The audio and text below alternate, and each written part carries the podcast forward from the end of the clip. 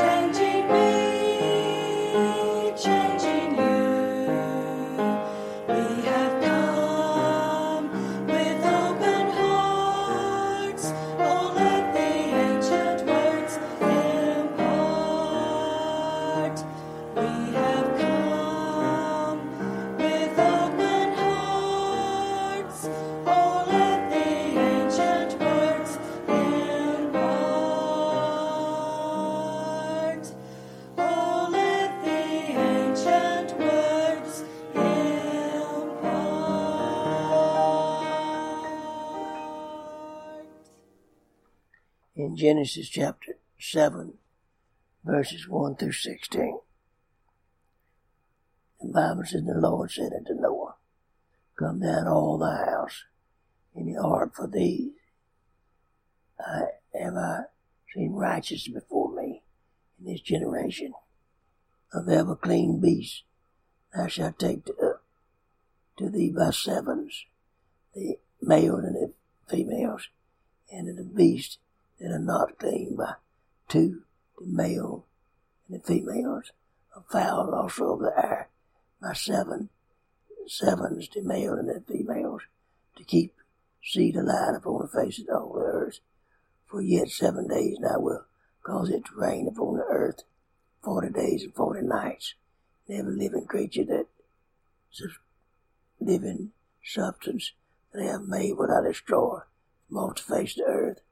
And Noah did according to all that the Lord commanded him, and Noah was a hundred years old when the flood waters was upon the earth.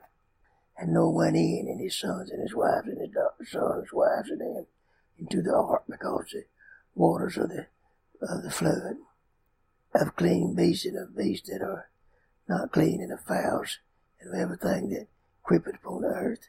There were unto Noah inside the ark, the male and female, as God had commanded Noah. And it came to pass after seven days that the waters of the flood were upon the earth. In the sixth hundred year of Noah's life, in the second month, the seventeenth day of the month, the same day were all the fountains of the great deep broken up, and the windows of heaven were opened. The rain was upon it, and a certain seven, for, earth forty days, forty nights. And self same day Noah and Shem and Ham and Japheth and his sons of Noah and Noah's wife and the three wives of his son with them. Into the ark, they and every beast after his kind, and all the cattle after their kind, and every creeping thing uh, after on the earth after his kind, and every fowl after his kind, every bird of every sort. And they went in unto Noah into the ark, two and two of all the flesh wherein is the breath of life, and the, they that were went in went in male and female all flesh, and God had commanded. And the Lord shut him in. Noah made a difference in that. He was different from everyone else in his day and his generation. He stood out for God. Noah walked with God in Genesis chapter 6, verse 9. Number one, Noah was different from everyone else in his heart. There was a great heart difference. Noah found grace in the eyes of the Lord in Genesis verses 6 and 8. In the heart of Noah, there was a great difference, for instead of sin reigning, grace reigns. He wanted to do right instead of wrong. And there's a lot of people that wants to do that today. Want to do right instead of wrong. And there's a lot of people that try to live right, but some can't because they're not saved. Need to be saved. Noah was different in his standing. He was a justified man.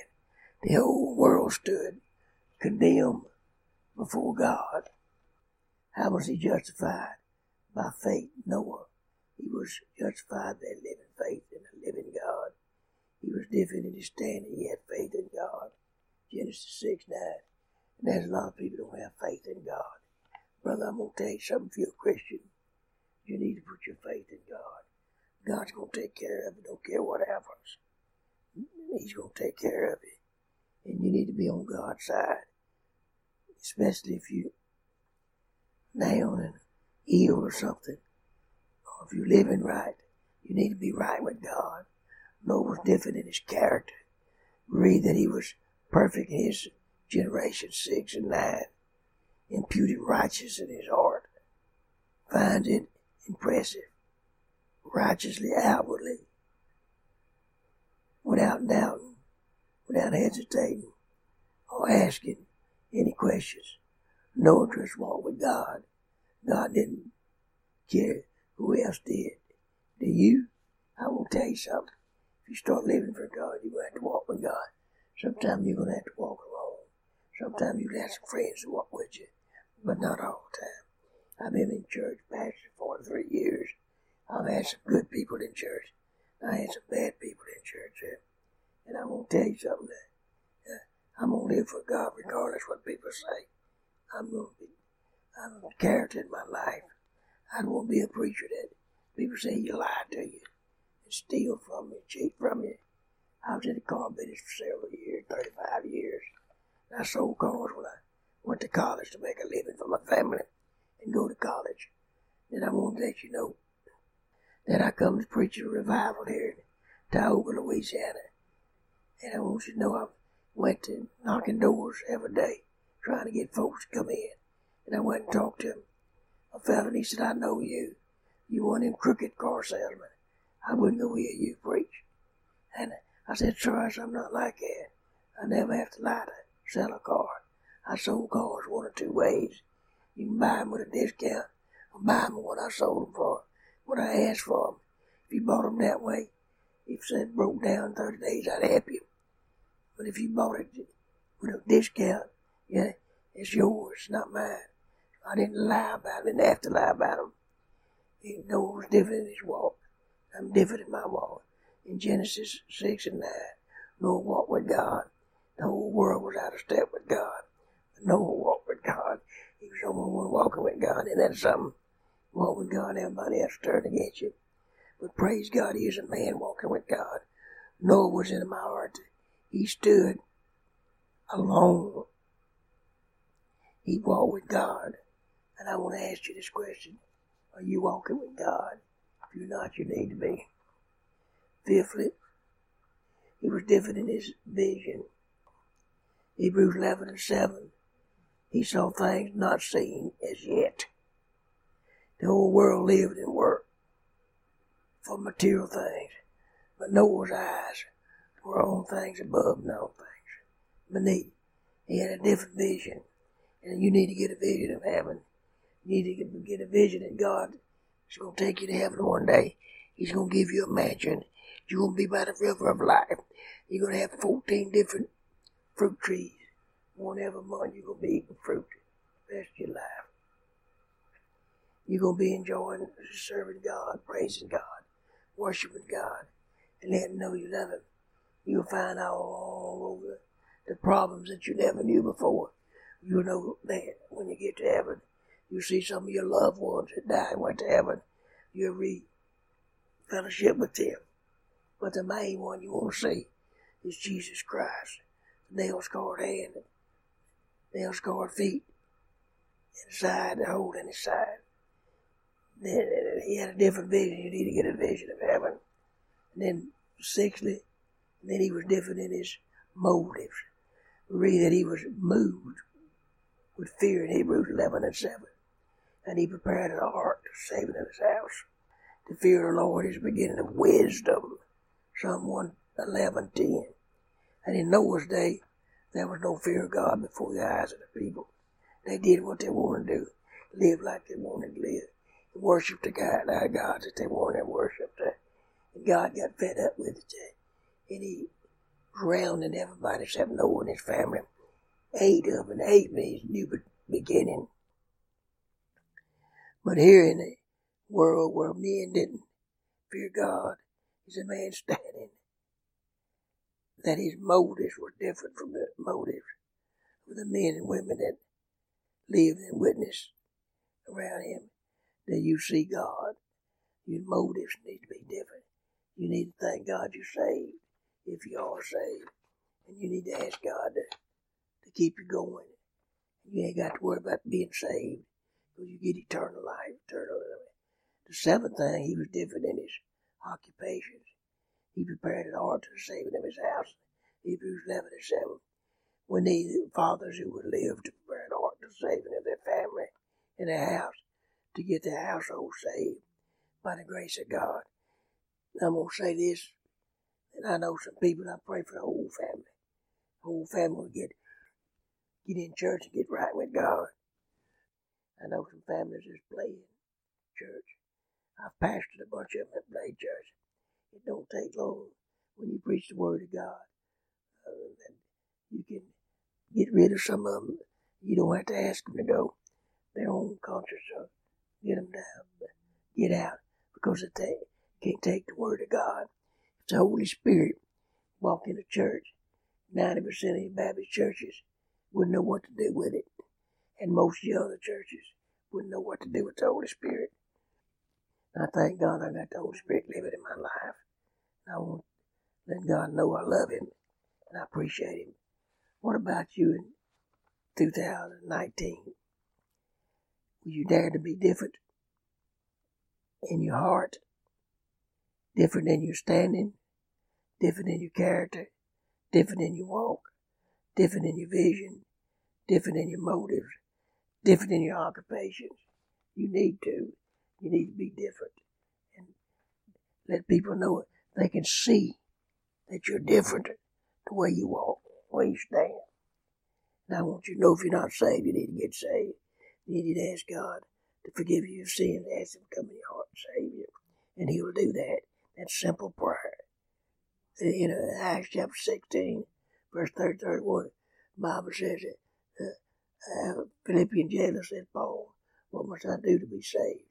He said, To believe on the Lord Jesus Christ, and thou shalt be saved.